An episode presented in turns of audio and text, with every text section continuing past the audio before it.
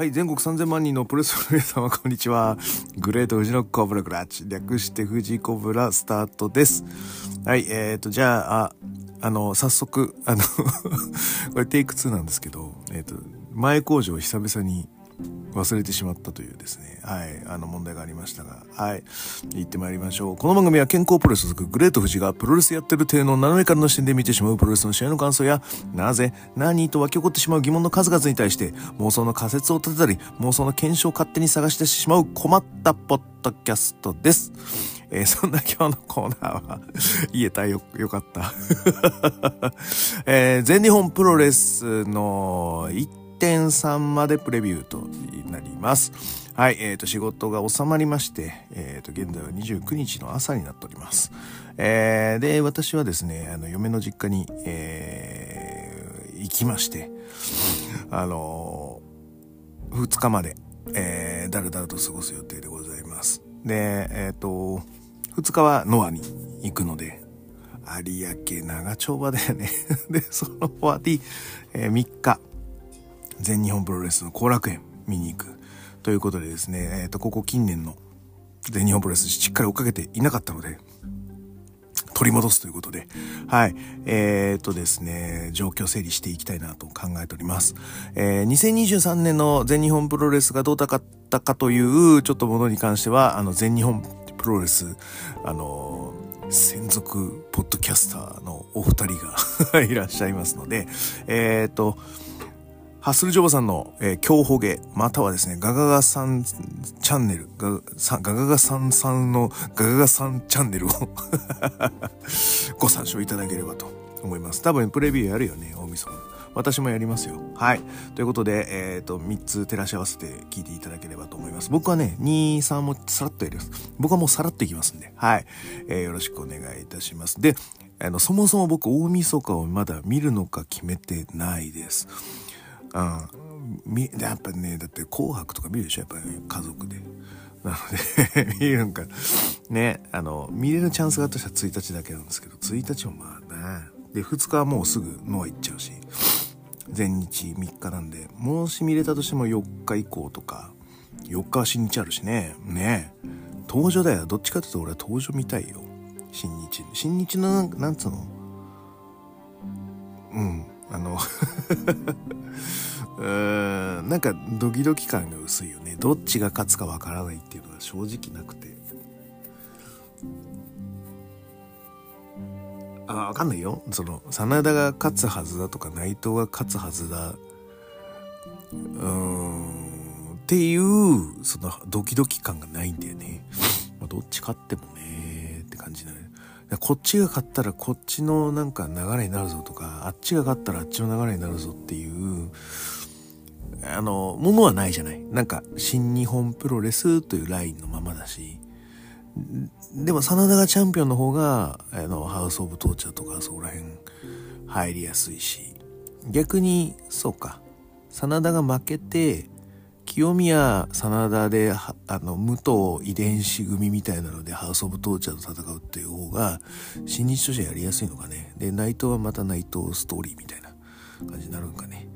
まあいいや、置いといて、っていうのがあるんですけど、まあどっちかというと私はその2日のは、3日全日本で4日登場が、えっ、ー、と、プロレス三が日という 感じになるよと思います。で、この大晦日はちょっとまだ見れるかどうかわからないんで、さっとイメージだけして、想像だけしていきましょうと。はい、えー、代々木？第2。うん。えー、いいですね。ビッグマッチですよ、ビッグマッチ。頑張ってね。はい、第1試合ガローレ TV チャンピオンシップ前哨戦6人いった前哨戦何回 ?6 人タッグ、ブラックメンソーレ、野村拓也、安倍文則、サス、えー、田中稔、土井成樹、岩本浩二。これは何？どっちがチャンピオンなの？チャンピオンチームとかか書いてくんないと初見の人はわからないよ でもここで土井と岩本使うんだ。もったいねーと思いながら。はい。で、第2試合、えー、大森高尾全日本プロレス所属ラストマッチ、6人タッグマッチ。大森高尾、本田隆起、井上亮 VS 長井光也、えー、土井浩二、熊嵐。はい。大森さん、お疲れ様でした。ね。ああ、そうそう。で、私が分かるレベルで一つだけその全日本プロレスの状況をお話しますと、まあ、えー、私妄想会を出しているぐらい全日本プロレスに関しては今大注目になってます。それはごめんね、試合が面白いとかではなく、すごいね、その陣取り合戦の中心地にいる得意点だと僕は思ってます。この全日本をどこが取るかによって日本のプロレス界の選曲が大きく変わると思ってます。で、えっ、ー、と、DDT も人を派遣したりとか、ね、鈴木秀樹がやってきたりとか、ね、鈴木秀樹がやってきてるっていうことは、もしかしたら WWE の先触れなんじゃないかとか、ね、うん。で、新日本プロレスも出てきてりとか、えー、どの団体も一回は全日本プロレス買収しようとしたことが多分ある団体のはずですね。で、グレートも来てますと。ね、その中で、やっと、ようやくですね、本命が大きな形で出てきたっていう形です。はい。で、えっ、ー、と、NXT の現役選手、そしてですね、えっ、ー、と、スティーブン・リーガル、リーガル教の、えー、御曹司、チャチャーリー・デンプシーがやってきます。ので、えっ、ー、と、いよいよですね、WWE が本格的に全日本プロレス、プロレス取りをしてきてるんじゃないかなというのが僕の印象です。で、えっ、ー、と、一般企業が M&A をされるとき、どうするかっていうと、まず財務状況を見直すんですよ。売るに売る時に失礼のないような財務状況にするっていうのが M&A の、まあ、あるべき姿ですね。で、今、その人材を辞めさせないっていうのが、ホームページで M&A の人材って見ると、人材を辞めさせないという、あの、ところだけフォーカスしていいことばかり書いてるんですね。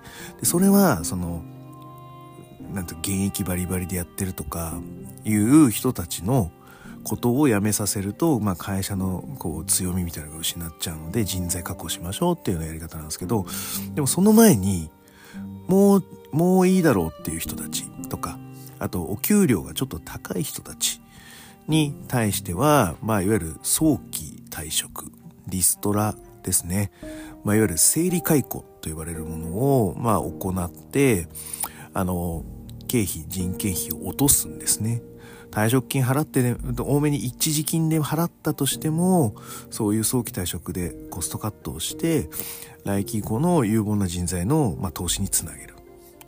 というものが、まあ、えっ、ー、と、一般企業の M&A としてはやるんですね。でも、それにはすごい条件があって、その早期退職を募って自主退職をしてもらうとか、で、えっ、と、本当にやんなことなき事情で、あの、そういうことをしなきゃいけないんですっていう、しっかりとし理由を述べて、その人に勧告をしに行かなきゃいけないとか、いう、その、すごい、難しい段取りを踏まなきゃいけないんですね。一般企業のリストラ、解雇という形に関しては。すぐパーンってできないですよね。あの、アメリカだとレイオフ、レイオフつって一時解雇っていう形にして、一回経費を落として、また即採用するとか、ね、採用しなかったらまたなんかそういう別の契約に移るとかあるんですけど、そういうことができないので、あの、実際は、あの、すごく難しい段取りを踏まえなきゃいけない。ただ、プロレス界というのは、えー、すごく便利なので、年間契約っていう形で、契約を更新するとか公開するとか、ね、しなきゃいいんですよ。更新しなきゃいいんです。すごいでしょ？お得でしょ？っていう形で大森さんが対談になったり木原さんが対談になったりされるわけですよ。いうなるとまあいよいよですね、まあ、健全な財務体制にしていく体制というのが整ってきてるわけですよ。現場の人間は若い選手がいる所属でね。あの他の団体よりも特筆すべき若手がしっかり育ってきてる。だったりとか座長の宮原はやっぱり怪我もしないで、うん、あの、年間通してバリバリ働ける、あの、素材であるとか、青柳優馬っていうこう、頼れる右腕がいるとか、斎藤ブラザーズが露出がすごいとか、ね、いろんな、そのメリット利点があるわけですよ。でだから言葉尻だけ合わせるとノアより高いね。ノアはもう若手が全滅ですね。うん。その、稲村を生かせない、海外修行させてるとか、あの、どう化けるかもうほんとギャンブルですよ。ただ、あのノアの体質だと、やばいよね。うん、宮脇も。センスだと思うけどね。いや、あのノアの伝承生き残ってるわけだから、めちゃめちゃ逸材なはずなんですよ。なのに自己表現が下手くそっていう。だから、その、ノアの同情論っていうのは、その自己表現をさせることに対して、なんだろう。放任主義って言い方は変だけど、やっぱり、野放しの、の、垂れ流しなだけなんだよな。で、えー、と先輩として言いたいことは言う。それは受けなきゃいけない。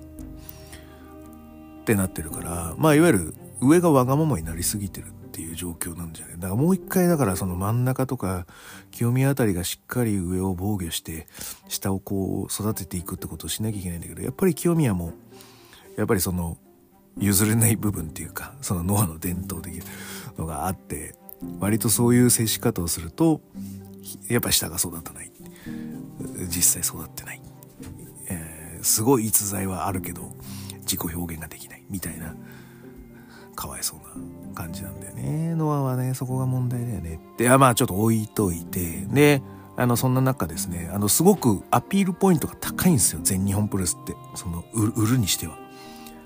うん。なんでめちゃめちゃお買い得だと思いますね今ね。そんな中ねそのあの新しくやりたいことがあって次のステップに進んであればいいなと大森さんに関しては思っております。頑張ってねという形ですね。はい。うん。あの土井くママがやっぱりなんか祝福してくれてるというのがなんか あのあれっすよね。うん。うん。なんかそんな気がなんかしました。うん。はい。あのこれはなんかまた別で見たいですね。はい。はい。じゃあ第3試合、レックプレゼンツタックマッチ30分一本勝負、青柳馬、吉達 VS 市川修司綾部蓮ということで、これはあれかしら？あの、青柳馬絡みのちょっとビッグカードが用意してたけどずらした。もしくは決まんなかったって感じの あの、アマタックだと思います。はい。第4試合、えー、まあね、だからこう、石川修司みたいなベテランが多分ですね、あの、フリーというか、余剰、余剰要因みたいな形で動いてたような気がしますけどね。はい。で、えっ、ー、と、第4試合、新新人王決定戦スペシャルシングルマッチ時間無制限一歩勝負斎藤潤 VS 斎藤麗。あ、これをね、真ん中に持ってくる全日ってめちゃ強いよ。この、すごいじゃん。あの、バリューが。いや、すごいよ。これ真ん中に持ってきていい試合したら、もうこれはもう跳ねてる完璧だぜって感じです。はい、第5試合、足野翔太郎復帰戦タッグマッチ30分一本勝負、足野翔太郎 T ホーク組対黒潮東京ジャパン立花聖子、スワンですみたいな感じ。いや、でもいいっすね。あの、足野翔太郎の前に斎藤の際が入っちゃってる、あのホームページ。なんとかしろ。本当ね、このホームページ見づらいし、リンクからたどり着きづらいし、で5色あるしっていうのでもうほんと単単もう勘弁してくれよ。足野翔太郎が入ってくるとまた厚みが増すのでぜひぜひ。全日本プロレス。あのじゃあ全日本プロレスが NXT ジャパン化して一番嬉しいのって一番嬉しいっていうかうんまあ一番その海外志向を表に出してたのは足野だからね。レッスルワン時代からも。なのでうん。あの、裏ですごいアメリプロ志向の人っていうのはスタイル見たらわかるようにいっぱいいるんですけど、あの、公言してるのは足野翔太郎ですよね。うん。なので、あの、こういったところが、うん、良くなるんじゃないかなと思います。はい、第6試合スペシャルタックマッチ、安西優馬、チャーリー・デンプシー VS 藤波辰巳レオナ。おクラシック。クラシック。あ、だから、安西には、こういうのを経験してもらうと、まあ、いわゆる尊敬できるそのレスリングというものを、まあ、いわゆるちゃんと仕込んでるよと引き出しで持ってるよっていう状態がやっぱりあの一般ファンからとしてはそのリスペクトの目になるのでこういう経験はぜひしてもらいたいと思います。所属じゃなとなんかその外敵がとかそういうんじゃないんだよ。あの安西優真を育てるためにはこういうクラシックが必要なんですよ。なので、うん、で藤波ねレオナの、あの CACC でチャーリー・デンプシーも CACC 入っててでそこに安西優真がポンと入ることによってあのそういうのを吸収していくっていうあの一つのあの儀式だなが必要だなと思う。だこれで安西優真がちょっとこうランカシャーがスルッとこう序盤のグラウンドで入ってくるとちょっとやべえって感じになってきます。オーバーフックして払い腰してとか払い腰からのアームドラッグがバチンって一発でも決まると、安西ちょっとやべえってなるから。そういうね、あの、盗みをしてほしいなと思います。安西夢に関しては。はい。第7試合、えー、AJPW バス DD タッカーチ。あ、DDT まだいらっしゃいますね。はい、いいですね。まだ諦めてないというかね。はい、ありだと思います。あ、青木、良生？良生、ライジング隼人組対上野祐希、小島、遠い。そうなの？それでいいの ?DDT のトップだぜ。まあ、ジュニアのあれなのかもしれないけど。で、小島もでかいんだぜ、割と。いいの？こういうのって。なんか正直、だから DDT に対する扱いはちょっと悪いのかもな、俺は思うけど。だ一歩、ちょっと遅れを取ってるのかな。なんかちょっとミスマッチですねこれは正直。イケメンを集めましたみたいな感じにしてるのかもしれないけどちょっとちゃうかな。はい第8位世界ジュニアヘビー級選手権試合、えー、エルリンダマン VS 田村ダン。ジュニアバトルオブグローリー2023優勝者。はい。まあこれはもう言わずもがな。ね。えっ、ー、と全日本プロレスのジュニアのあるべき姿あのいつもさここ最近やってることですよ外的に取られて取り返すストーリーねはいよろしくお願いします。第9試合スペシャル6人タッグマッチ、スワマ、鈴木秀樹。あ、ここに来るんだ。佐藤光。バザ鈴木みどる、デイビス・ボーイ・スミス、大森北斗。えー、ここ来るんだ。セミなんだ。すげえな。へえ。へえ。あ、そう。セミ。わかん。いや、俺は好きなんだよ、このマッチアップ。絶対レスリングの攻防見れるし。ただ、鈴木みのるは、透かしてレスリングしないと思います。この人たちと普通にレスリングやったら、あの、やっぱり体格差とか体重差ってすごい大事なんで、やっぱり勝てないって思うことも大事なんですよ。だから勝てないから違う、だか掴ませないとか絡ませないにするっていうのも戦略としては大事なんで、鈴木みのはがっつりレスリングは絶対しないと思います。はい。でもその役割はスミスジュニアがするので、それでいいんじゃないかなと思います。本当はやってほしいけどね。うん、でも俺、あの、ブラッドスポーツで、あの、ジョシュ・バーネットとやった時の俺は失望がものすごくて。俺はあれ以来鈴木みのるにレスリングはもう求めるのやめようと思ったし鈴木みのるを答え合わせにしてた自分を恥ずかしいと思思うようになった。うん。あれがその海外で受けるプロレスなんだろうっていう正解だと思ってやってらっしゃると思うんだけどそうじゃねえんだよ。って俺は思ってます。もっとそのリスペクトの集め方は違うよっていううん、思います。はい。でも、そこに、なんだろう、鈴木、そう、鈴木秀樹が鈴木みのるのメッキを剥がしに行くとか、あの、そういう視点で見てもらうと 意外に、意外に鈴木みのるは細かいから。なん、なんつうの。鈴木みのるもトガキが多いから。レスラー的には。棚橋と同じ系のとがきが多いですよ。に対して鈴木秀樹がアドリブをどこまでさしていけるか。うん。こういうので、佐藤光はめちゃめちゃうまいんですよ、そういう。とがきも見るし、で、アドリブっぽく見せたセリフで、なんだけど実はアドリブっぽくない、アドリブではないっていう作りがめちゃめちゃうまい。めちゃめちゃうまいってわけじゃないな。それ、そういうのは見えちゃうんだよね 見ちゃうから俺は引くんだけどね。うん。はい。いうタイプと、鈴木さんはわざとアドリブ入れて、あの、場を散らかしていくタイプ。うん。スワマはわかんねえな。うん。多分天然なんだろうな。はい。で、スミスジュニアがど、が多分そういう空気読めないでどんどんどんどんこう、がっつり鈴木的とレスリング、やりたいやりたいってやってくれた方がすごくいい試合になると思います。はい。最後、第10試合でメインイベント3冠ヘビー級選手権試合、えっ、ー、と、王者中島克彦 VS 挑戦者宮原健人。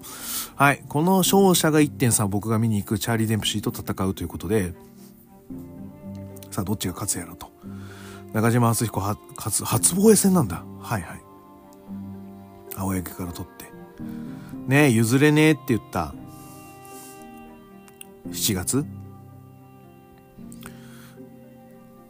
に決着をつける第2戦。まあ、大体レスラーの遺恨戦ってのは第3戦まであると見ていいと僕は思うんで、はい。あの、第3戦までやると踏まえてのあれだったらいいんじゃないかなと思います。あ、これなんかカードって出てこねえの？なんか、2024年の1月にして、2日、あ、出てきた、出てきた。見や、見づらいんだよ、このホームページは。いう形になるので、まあ、俺の中では宮原が勝ってほしいなと思ってます。で、そうすると、まあ何が起こるかっていうと、チャーリー・デンプシーでありますで、チャーリー・デンプシーに負けてほしいんだよ、俺、宮原は。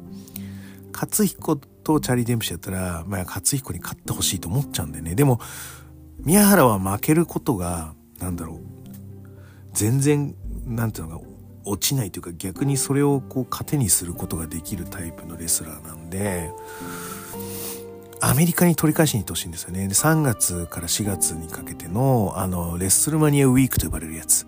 あそこに NXT の特番で、宮原健人が、えー、トリプルクラウンのタイトルマッチっていう形でビッグマッチでチャーリー・デンプシーとやってほしいなと思ってます。それやれたら、もう一気に海外に全日本プロレスというものをアピールできるんですよ。言ってる意味わかります ?NXT が全日本プロレスを手に入れたい場合何をすればいいか一番美味しいところに全日本プロレスを持ってくんですよ。でここ商品価値があるよって思わせるだからもうね多分買収は成功してんじゃねえかなと思うんですよねこの人員整理してるだ形でで3月でしっかり株のバリューを上げる作業をしてであの体制として今後は NXT 選手をもっと送り出します提携しますなのか。まずは提携で俺1年ぐらい入ってそっからだと思うんだよねちゃんとやるっていう俺は感じのような気がするんで外人見るなら全日本みたいな感じにだからあの頃の馬場全日本になるんだよ。こう形を変えるかもしれないけど。なんだろう俺はそれはそれでもしかしたらいいことなのかなと思いますね。うんで、あの、宮原と斎藤ブラザースで、あの、アメリカのインディーシーンを、そのレッスルマニアウィークと、もうちょっとこう、なんか、PWG は今ちょっと休止中だけど、PWG やるんだったら PWG とか、GCW だったら GCW で、こう、宮原、サイブラで、なんか3人セットってめちゃめちゃなんか美味しくないですか？アメリカのインディーがだったら見たいよね。ああ、6人タックとかでさ、インディーシーンのさ、3人ボンボンボンって入れて、やったらめっちゃ面白いと思うけどね。うん。そんなことを期待してます。はい。えっ、ー、と、じゃあそんな感じで、えっ、ー、と、じゃあ2日行こうか。2日は、ガオラ TV チャンピオン、あ、前哨戦っていうのは田中ミドルとブラックメンソーレの前哨戦で6人タッグなんだ。はいはい、わかりましたよ。今わかりましたよ。はい。頑張ってください。アクトレスガールズ提供試合。グレート朝子パパ探し参上予告まあなんかそういうねスキットが入るねはいあの動きはなんかちゃんとしてんだよねうんわかるよ特別参戦選手決定長井満也西村治鈴木みどる鈴木秀樹黒潮東京ジャパン土井成樹岩本浩二阿部文則立花聖子香取なんだこれなんだ高高、ごめん。はい、デビューをスミスジュニア。あスミスジュニアも残ってますね。はい、やります。はい、期待してます。で、3日。3日。3日ですよ、と。3日のカードは何にも決まってない。カード何にもない。何にもない。まあだから、その、勝彦と、なんか、宮原の、えー、勝者とチャリデンプシーが戦うというところだけですね、決まってるのは。はい。あと、淵さんがどうなるんだろうね。淵さんまだホームページに入ってるけど、どうなんでしょう。心配ですね。はい。でももうなんか単発契約みたいな感じなんだよな、淵さんって多分。俺が思うに。うん。だから年間契約じゃないから維持費ないから、そんなにありだと思ってんじゃねえのとは思いますけどね。はい。